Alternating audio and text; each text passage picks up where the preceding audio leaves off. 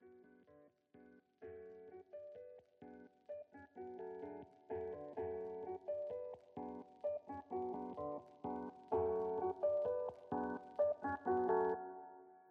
everyone. This is Shannon Morgan, and you're listening to episode 13 of Sound Mind, a place to openly discuss the struggles in our minds, including mental health, trauma, addiction, and more. I'm not a counselor, and this podcast is not meant to replace professional therapy, more like somewhere you can go to find connection and learn how other people's experiences can aid in your own journey. Speaking of which, I work in the field of behavioral health as a peer and youth support specialist. Working with both adults and children, I share my lived experience with mental illness, trauma, and addiction in order to connect with clients and help them see that they are not alone, helping them to share their own story, set goals, build hope, and live more self directed, purpose filled lives. And that is the spirit I'm wanting to bring to the show. The website for Sound Mind is soundmindpodcast.com. There you'll find social networks, learn more about guests, and where you can leave me a comment or send me an email. And I would love to hear from you, especially if you'd like to be a guest on the show or you have a reaction to an episode. Now, on to today's guests. Rachel Marie Lamar works full time as a stay at home mom to a two year old. She is also an actress and aspiring writer who has worked professionally on feature films and short films.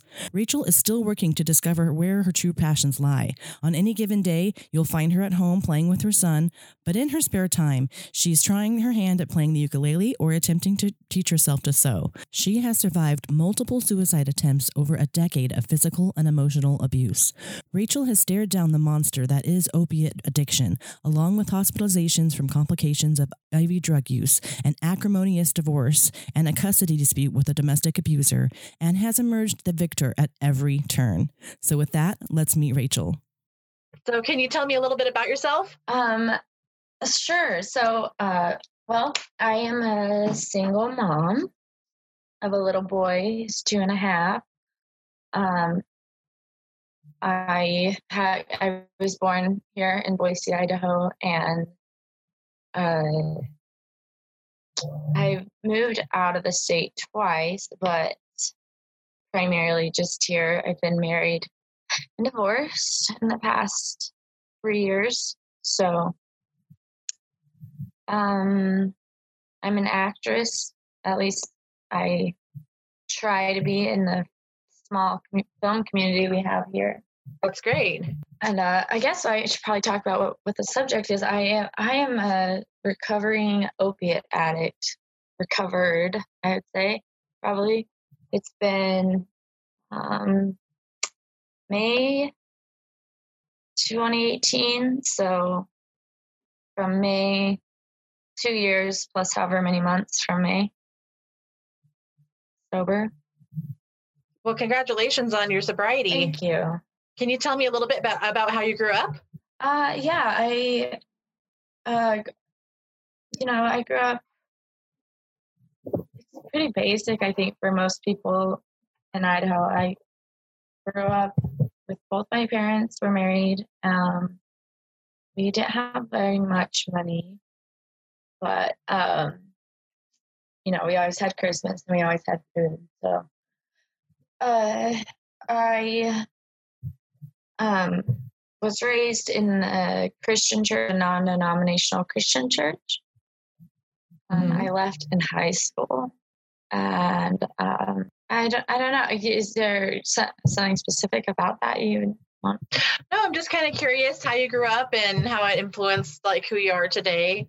Gotcha. Sounds like you had a pretty normal childhood and um you know it was it, it wasn't the healthiest my mom had her own uh, childhood of, you know, sort of this generational trauma of physical and emotional abuse. And when she had us, uh, she did a really good job of sort of ending a lot of those unhealthy habits, but some of those um, emotionally abusive habits and patterns seeped into my childhood that we ended up with with my addiction and the challenges it caused not just me but the whole family sort of working on uh, dismantling those last ones. And now hopefully with my son we won't be passing on any of that stuff. So probably that's great when i was about a teenager i think my mom was actually the first person to get involved in celebrate recovery to sort of get a handle on how to handle any of it because they didn't know. Yeah, she mentioned that Celebrate Recovery was really helpful for her um, to kind of open her eyes and also to help her heal from some of her childhood trauma Right. and get comfortable with vulnerability, which is really a hard thing to do. Uh, and I think, you know, it, it doesn't celebrate recovery and the 12 steps, NA, NA, AA, those things have never really worked for me. Hmm But something about it made her um, understand, I think, addiction and that, like that it was more of a, a, a an illness than like a moral failing, you know. So Yeah. that kind of helped her reach that point. Well, you mentioned you're a recovering addict for or 10 years of active recovery, which is a really long time. Uh, when did things first start um, progressing for you? How did you start using drugs and how did it progress from there? So I took my first shot of alcohol when I was 12 with my brother and sister, my older brother and sister. And so I drank in high school and smoked, uh, started smoking weed probably junior year of high school. And um, I didn't really get into anything too heavy until um, after high school, but the drinking had exposed me to some other traumas, some sexual traumas. Oh, I'm sorry. Oh, it's okay. Um, so, but those those things. So, I mentioned the church because I, our youth group taught us, you know, that it was really important to wait until you were married to have sex, and so when I was actually about thirteen or fourteen, I had gotten drunk and blacked out and was raped at a party. And I didn't actually realize that if you're passed out from drinking and someone has sex with you, that that's rape. So I thought that I had had sex. And it was definitely my fault for drinking. And I don't really know. And it wasn't until way, way later that I realized, like, learned even what consent was. So that was like that sort of the beginning of the end, I guess. Uh, or I don't know, the beginning of this like journey into being ruined, being no good, not deserving. Um, Okay, so I- you're sorry, what sorry. You're talking about you're talking about your mindset that you thought you were ruined and no good. Right. Um, I don't know if you've ever heard like the analogy some like youth pastors will use at different churches.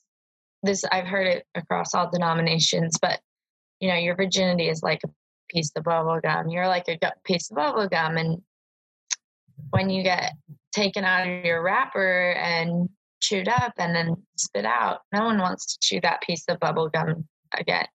And so that was how I viewed myself as a piece of chewed up Oh gosh, that must have been so hard. so, um, and yeah, and because it had happened in such a way, someone I didn't like at all, I kind of found repugnant and gross. Uh, my sister was just so angry with me, and she has her, her own issues, uh, but uh, about because it was her boyfriend.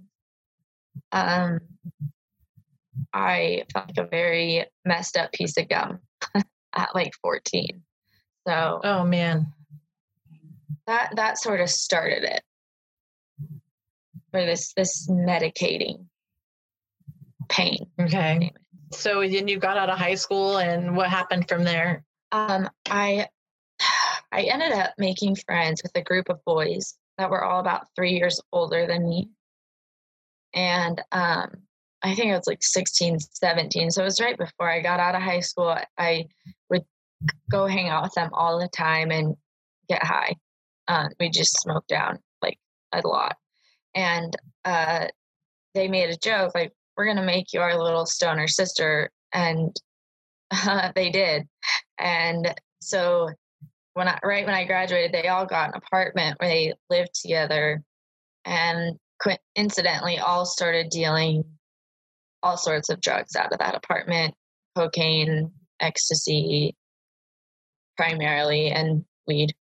And so I actually started out, then I tried ecstasy and, you know, the the stuff that they teach you in high school with like dare or like with all the drugs is like the second you touch it something really bad's going to happen well i i did ecstasy and then when I woke up the next day, nothing really bad had happened, and nothing really bad had ever happened from me smoking weed or, you know, it did with me drinking, but drinking is legal, and that doesn't have the same stigma that hard, you know, yeah. illicit drugs have. And so when I, uh, nothing bad happened after I had tried this second illicit drug. I'm like, I think I've been lied to about all of it, you know, and so then all of it became came fair play. Mm-hmm. And so um, for a really long time, I did a lot of ecstasy and cocaine with those guys. And um, the cocaine had actually initiated, sort of uncovered a lot of underlying issues. And I started to have panic attacks pretty frequently. and they were so mm-hmm. intense. I, I didn't, re- I couldn't identify them as panic attacks either. I just thought something was seriously wrong. And so I ended up going to the hospital like 11 times in one year. And so I found a GP who finally was able to tell me you're having anxiety. And uh, he, I think, with the best of intentions, put me on a milligram of controlled release alprazolam, which is Xanax, and then an as needed prescription of Xanax. And over the course of years, that prescription got bumped all the way up to 12 milligrams of Xanax I was taking a day and um, 10 milligrams of Suboxone from one prescriber. And that doctor actually ended up getting arrested.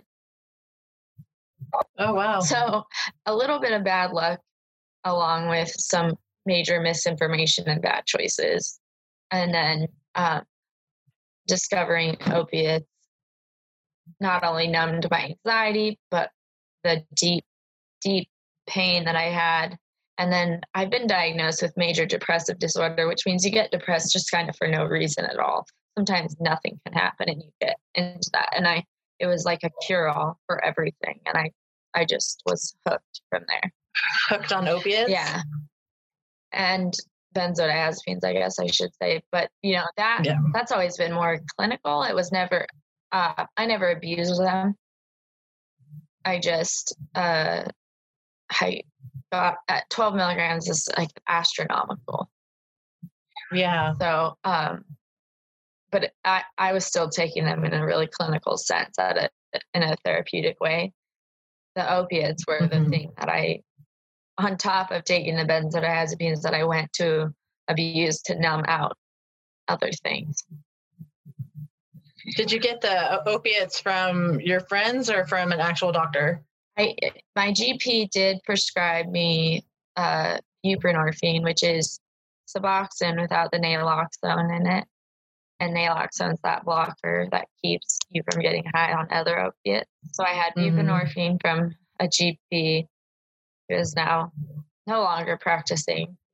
Um, and then, yeah, opiates just from different, I wouldn't necessarily say friends, but yeah, drug friends. Yeah, getting them on the street versus getting them from a doctor. Correct. Yeah. And how long did you um, do opiates before it caused a problem in your life? Um, trying to think the the first real issue where like shit really hit the fan, excuse me. Um, you're you're good. was I I don't remember when it was, but I was like young 20s, I think, and I had started shooting up, and the place that I was shooting up at was pretty dirty. Like they didn't keep it very clean there. And I'm actually really not sure what happened. So all the friends there that were there, we had each used our own needle, and um, we all got really sick. But I got sicker than everybody else. Um, no one could really walk. We were just vomiting nonstop. Um, and then that night, I I started vomiting and I just lost control of my bladder and I could just feel my body like start to shut down. And I I looked at my friend. I said, if I don't go to the hospital right now, I'm, I'm gonna die. And so I uh, he helped me like crawl. We were so sick, man. And we were so we were crawling into the house to find a cell phone. We didn't want to call an ambulance because we were really scared, you know, that that would mean the cops would come. And so I just called a cab and took a cab down to St. St. Luke's downtown. And I was hospitalized for three days with septicemia, I think. So they call it. Oh, wow. And it's just uh, basically like where your own body, you you got an infection in your blood. And Mhm. they'd pretty much done everything for me at that point they could do and said now like she just has to either like heal or she may not and may not pull through and that was the first like wake up call i had And you were in Idaho when this happened. yes So was your family around or aware of what was going, what you were going through at this time, or were you hiding it from them? um i was hiding it from them and actually so i told the doctors even then not to tell my mom how this happened you know i i didn't want them to disclose the cause of it hmm So they had to try to talk to her about my diet, like what was going on without telling her. And because this, it really wasn't her realm of, you know, her world at all. She really couldn't put it together. And then the only reason she ended up finding out about it was because our insurance declined to pay for the medical bill because it was caused by illegal activities. And she got that explanation of benefits in the mail. What, what was that like for you when she found out? Um, initially, uh, at the beginning, not good. Um, but I think I think she sort of, you know, because she she'd get scared, so then she'd get angry, and her anger always very much annoyed me. And um, but then when she did sort of calm down and said, "I I want to help you," uh, then she was going with me to this like Suboxone doctor, you know, and the clinic. And the more she learned about addiction, so that's why I say CR helped a lot. Um, so the more she learned about it, the more understanding she became to try and help me get clean instead of being angry.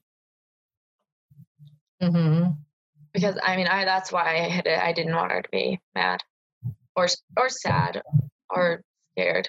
Well, you must have been a little, a bit of those yourself, a little sad, a little scared Oh yeah, after going through something like that. that was pretty scary. Um, you think it would be scary enough to get my shit together, but it it took a couple other tries too. Couple other hospital visits, or what? What, what do you mean by Oh. tries? So no, not after that. After that, I would just get it would get really bad. I would just sort of like I don't know what it would be like. One one time in LA when I was shooting up, like I was shooting up and I just had a vision of myself ODing in the bathroom and realizing like that this was the last place people were gonna find me. And this was like how they were gonna find me and I didn't like it and I didn't want that. And so then, you know, I had relapsed, but I was always actively seeking to get sober again. And I was always Mhm. planning on it too, you know, like I'm okay, I'm gonna give myself 30 days and then I'm gonna go to the clinic or I'm gonna start cutting down and doing less and less until I'm tapered off. And you're talking about um, when you say you shot up, you're talking about heroin. Yeah. Um actually Oh, okay. because you you know, you can shoot up pretty much anything. Yeah. Okay. So we I've shot up pills, uh, like Dilaudid and oxycodone and stuff. Okay. See, I didn't know that that you could. I mean, I knew that you could shoot up like meth and whatnot, but I didn't know about the prescription prescription drugs. Yeah, and they, you know, they've tried. They kind of have put. It's really stupid, and I under. It's well, again well intentioned. They've put in safety measures like things that'll cause the pill to gel up in water if you try to shoot it up. But of course, mm-hmm. then there's always workarounds. Like some, there's always someone who's ingenuitive enough to like find a way around that. So, you know, then you gotta microwave it. You, you know, I don't even know exactly what the steps are, and I've always had help with uh, shooting up. So, uh, I don't know exactly what, but I know that people have found ways around that too.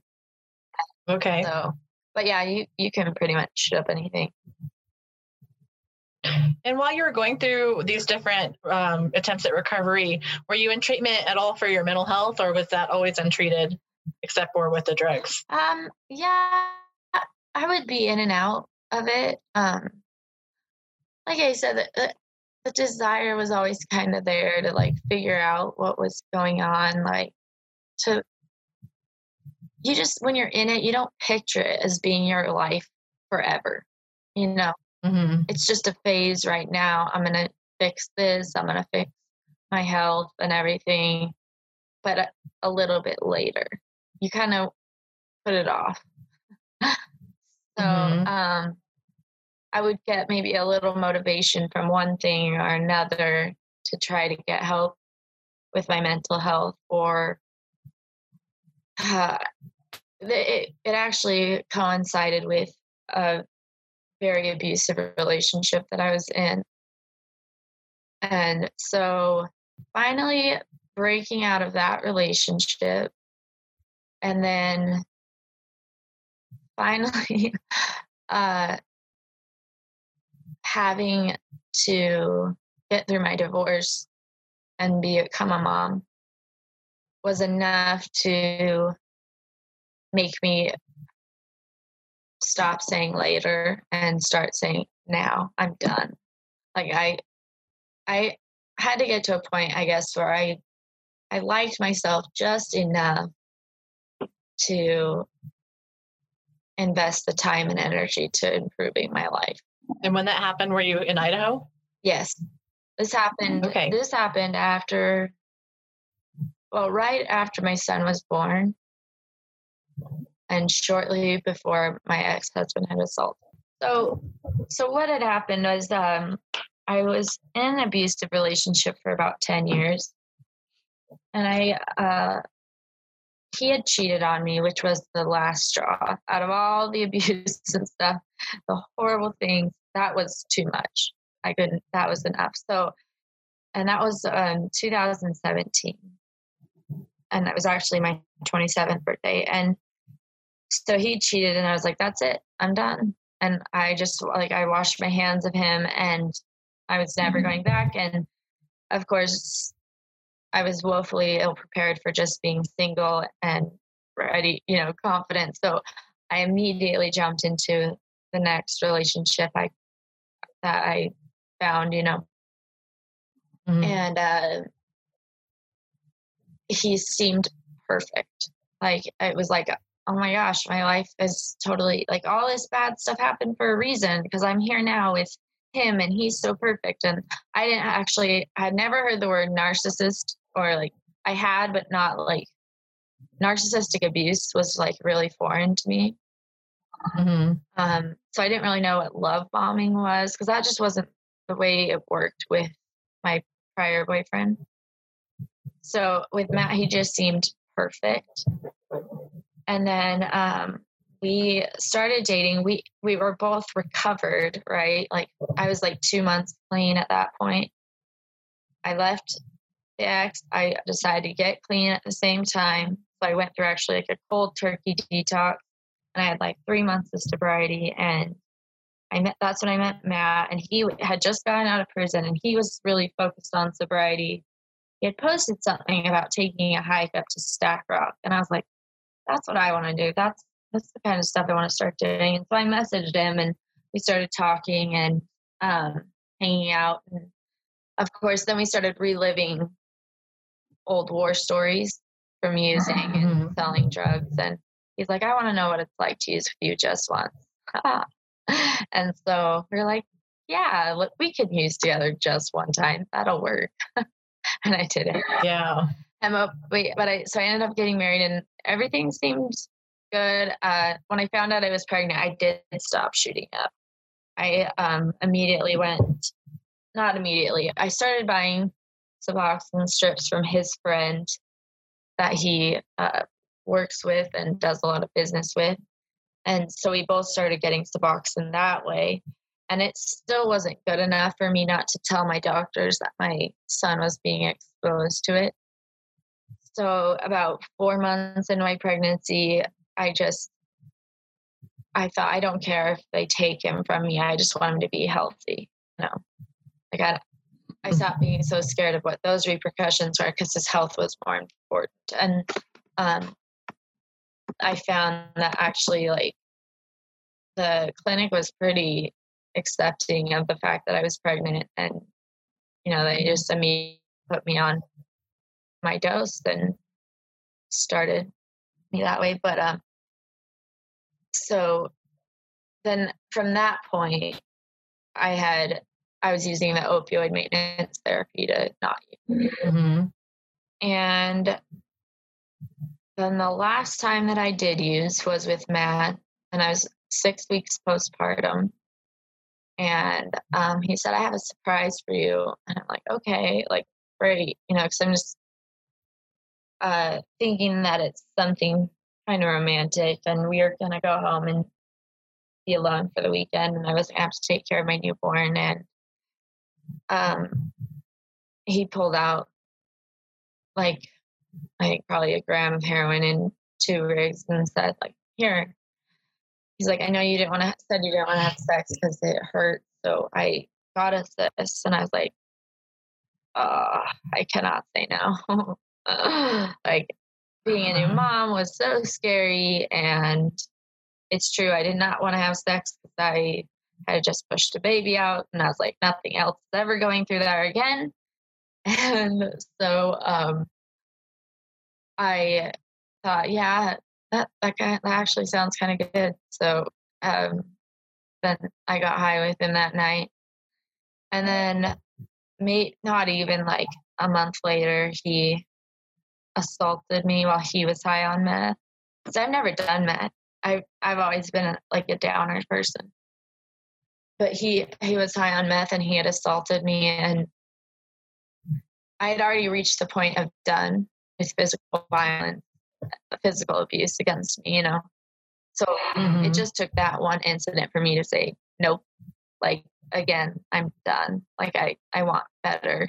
and so um I don't know that I had the intention of staying clean forever uh, at first. And then as we were going through the custody battle, he, so all of a sudden, this total, the person I was married to kind of died that night. That's the only way I've been able to process it because mm-hmm. that personality, that person was totally created for me and me alone. And so then this other person came out, you know, out of the wings fighting me for my baby if I was going to leave him. And I was because I, my, a very good friend said to me, Rachel, how often do you know of a girl who crosses that plane of physical violence in a relationship only once and then it never happens again? I was like, damn it, you're right at that point, then I decided to file for a protection order. I still hadn't quite made up my mind about getting divorced. But like literally a week after that, he moved a girlfriend and started doing just really crazy stuff. So I was like, okay, I'm done. And so I had wrote out an affidavit to the judge about what had happened. I was really, I had done research on what uh, what you needed for a custody battle. And the number one rule was don't lie to your attorney. The number two rule was don't lie to your family court judge. And I was like, oh, okay. So I wrote out the affidavit and I admitted to, you know, all the drug use we had done together, the use after my son was born, and um, the illicit Suboxone use while I was pregnant, and where I was at when I submitted that affidavit and he countered it with an affidavit that was just patently untrue. It was it was daunting. I didn't know how I was going to deal with that. And I think even my family court judge, so she said to both of us, she's like, at this point, you both have hurled, you know, multiple accusations at each other. Um, I'm not certain that either of you are fit to be a parent to this baby. And it just like shot chills up my back. And I like, I, I was so freaked out. Like it dawned on me, like it all became really real at that exact moment. Like, oh my gosh, they could take him and he would go somewhere like wherever I, you know, out of my, I would not be his mom. and mm-hmm. I did it. I was done at that point. Well, I'm glad that you reached that conclusion. Yeah. And I, I so I, I just, I wanted a better life for him initially, but I had, I have been getting help. So I'd actually started to go see this counselor because Matt and I were having problems that I was just conveniently ignoring and thinking that counseling could fix it. So she was not taking on couples, but she would take me on and then refer me out to see a couples therapist. And I started seeing her literally like a week and uh, I maybe two sessions before the assault had happened. And so she she's literally been with me now for entirety of from the assault to up to this day, which was June 12th, 2018. And so I decided to just see her religiously. Like, whatever the problems are that's causing me to be a, end up in abusive relationships, that is causing me to stick needles in my body and end up hospitalized. That's causing me to, you know, attempt to kill myself and endanger myself in all these ways. Like, I want to know what that is. And I am really going to give it just one last ditch full throttle effort to fix it. Um, and then give up and succumb to that lifestyle, you know? Mm-hmm. So, because I think there's a point everybody hits that's an active addiction where you don't really want to be using anymore. It's not really. It is a choice. I, you know, a lot of people like, oh, it's your choice. It is a choice in the beginning, but at a certain point, it it stops being your choice. It's very, you're very much under the control of a substance, and sometimes, especially for girls, like a significant other. So, you know, your dealer, if you've, you know, borrowed you know you owe them three four five hundred dollars and then you're paying them off you know 50 and a 100 at a time so you start to you start to actually get owned by a lot of people mm-hmm. and so um there was a point to that i guess just saying is it it stops being a choice and so for a long time i wanted to get away from it, but I just haven't known how, you know? Yeah. And I don't, I don't, I don't anticipate using it all in the future, but I have stopped saying I will never do something again because I said that about pretty much everything that I've done in my life. um, mm-hmm. But so I don't know. And being a single mom and really wanting a good life for my son and being an active heroin addict um, sounds exhausting. yeah. It's literally not possible, I don't think. Maybe it is, but I couldn't pull it off. Not with the type of lifestyle that I'd like to maintain for him. So, in the end, did you end up quitting cold turkey or did you have a treatment program? Um, no, actually, so uh, when after my doctor had gotten arrested for selling drugs illicitly, prescription drugs illicitly. And this is like a matter of public record. He was an evil doctor.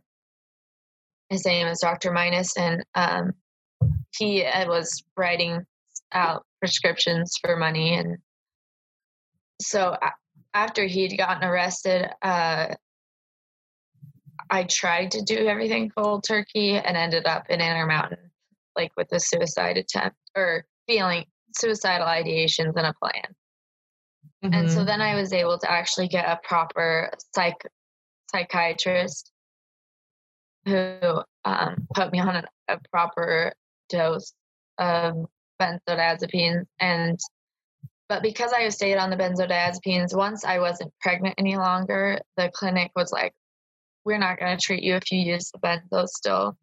And I told them I am I have no intention of discontinuing my benzodiazepines at this point, you know. And so it was pretty much uh, I had to quit. I had to start start my uh, very rapid taper at the opioid maintenance therapy. So they did some good, but they also don't take you off very well either. It's definitely not on your terms that you come off of it. Oh, that sounds really hard. Yeah. So, how much um, did your family play a role in you um, in you quitting using?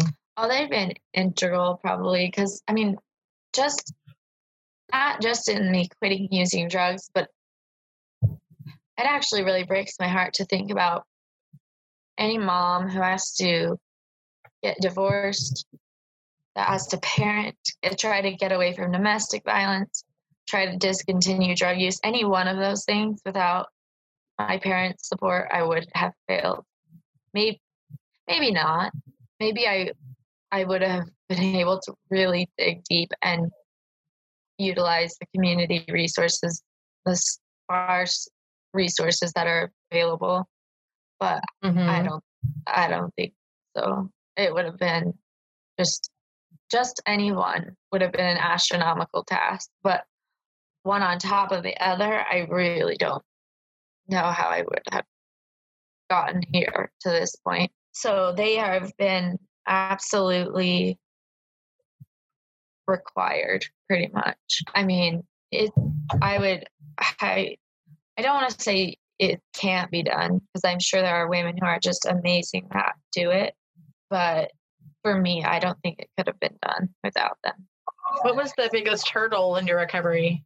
Probably dealing with emotional pain because it really does manifest itself for me physically. And I think that's the appeal with the opiate is it kills off a lot of that physical pain that makes it so hard to function in regular society, you know? Mm-hmm. So, um, how to deal with that stuff every day to get out of bed and eat, shower, and, you know, that mm-hmm. that's, uh, I mean, that's something I still struggle with, like today. So, um, and then part of it was, you know, my friends had like all my friends use. I always talk about leaving Boise because it's it's not small here, but it's definitely not big either. Mm-hmm. And if I meet someone new, like I, if I want to join a new crowd, they're still going to know somebody who knows somebody who knows all about the stuff I've done, you know? Yeah. And that, so that makes it hard too. That makes sense. What tools do you use to maintain your mental health and sobriety now? Well, so I think that was really where my my mom does come in. I, I stay pretty accountable to her to go to my counseling appointments and um, tools do I use. I just I don't know. I don't really have one a good answer for that. I I really just decided I wanted my son to have a better life mm-hmm. than what I was going, what I was heading towards giving him. Well, it sounds like therapy is the tool that you lean on right now, primarily, and your and your mom. It is, yeah. I have a I have a psychiatrist who's very um, understanding and trust trustworthy, or I guess he, we have a good, very good relationship that he trusts me to be on a controlled substance still because I've never abused it particularly. So I actually am still on an anti anxiety medication and I need that. I need that. Mm-hmm. So um, I'm lucky to have a doctor who understands that just because I abused one thing doesn't mean I'm going to abuse everything. And um, so I guess med management, and then I have a, a counselor separate from that who helps me process life sober. Mm-hmm. And then, um, yeah, my mom is just a big, resource for me as far as parenting and setting goals and continuing that forward motion of like not later, but right now, doing it now, taking the steps now that'll improve my life, that'll make it better because that's what I deserve. And getting to that point, believing that that's what I deserve. Yeah, you've been through quite a journey. You know, if I, if I did sit down and tell you all the stories, like I've, I've got a lot of really good war stories about drug use and stuff, but, but we'd probably be here for a couple hours. And um, I don't, I don't know. I, I don't know how much it helps. I mean, I, I've done it all. I've heard it all. I have, I personally have not stolen from my family money or other items, but I have watched friends, you know, steal and taken them to pawn priceless items and all sorts of things. So there's definitely no judgment, and I'm definitely not. I don't. It's it's kind of weird.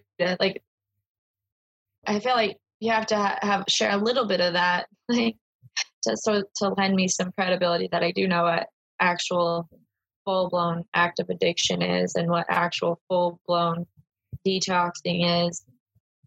And I've been in both, and then I don't know. Uh, it is, you know, it's it's funny because even talking to you and trying to think about, it, I I wish I had a really great answer to give someone like that. My story would help other people, but mm-hmm. uh, just I guess if I had to say anything, or you know, it's just that later, that plan that you have for getting clean needs to be now. You know, and what's it going to take for you to believe you're good enough for it to happen right now? Mm-hmm. Yeah, I, I don't. I'm I've been really lucky that I've avoided any sort of like criminal litigation for my drug ad- addiction.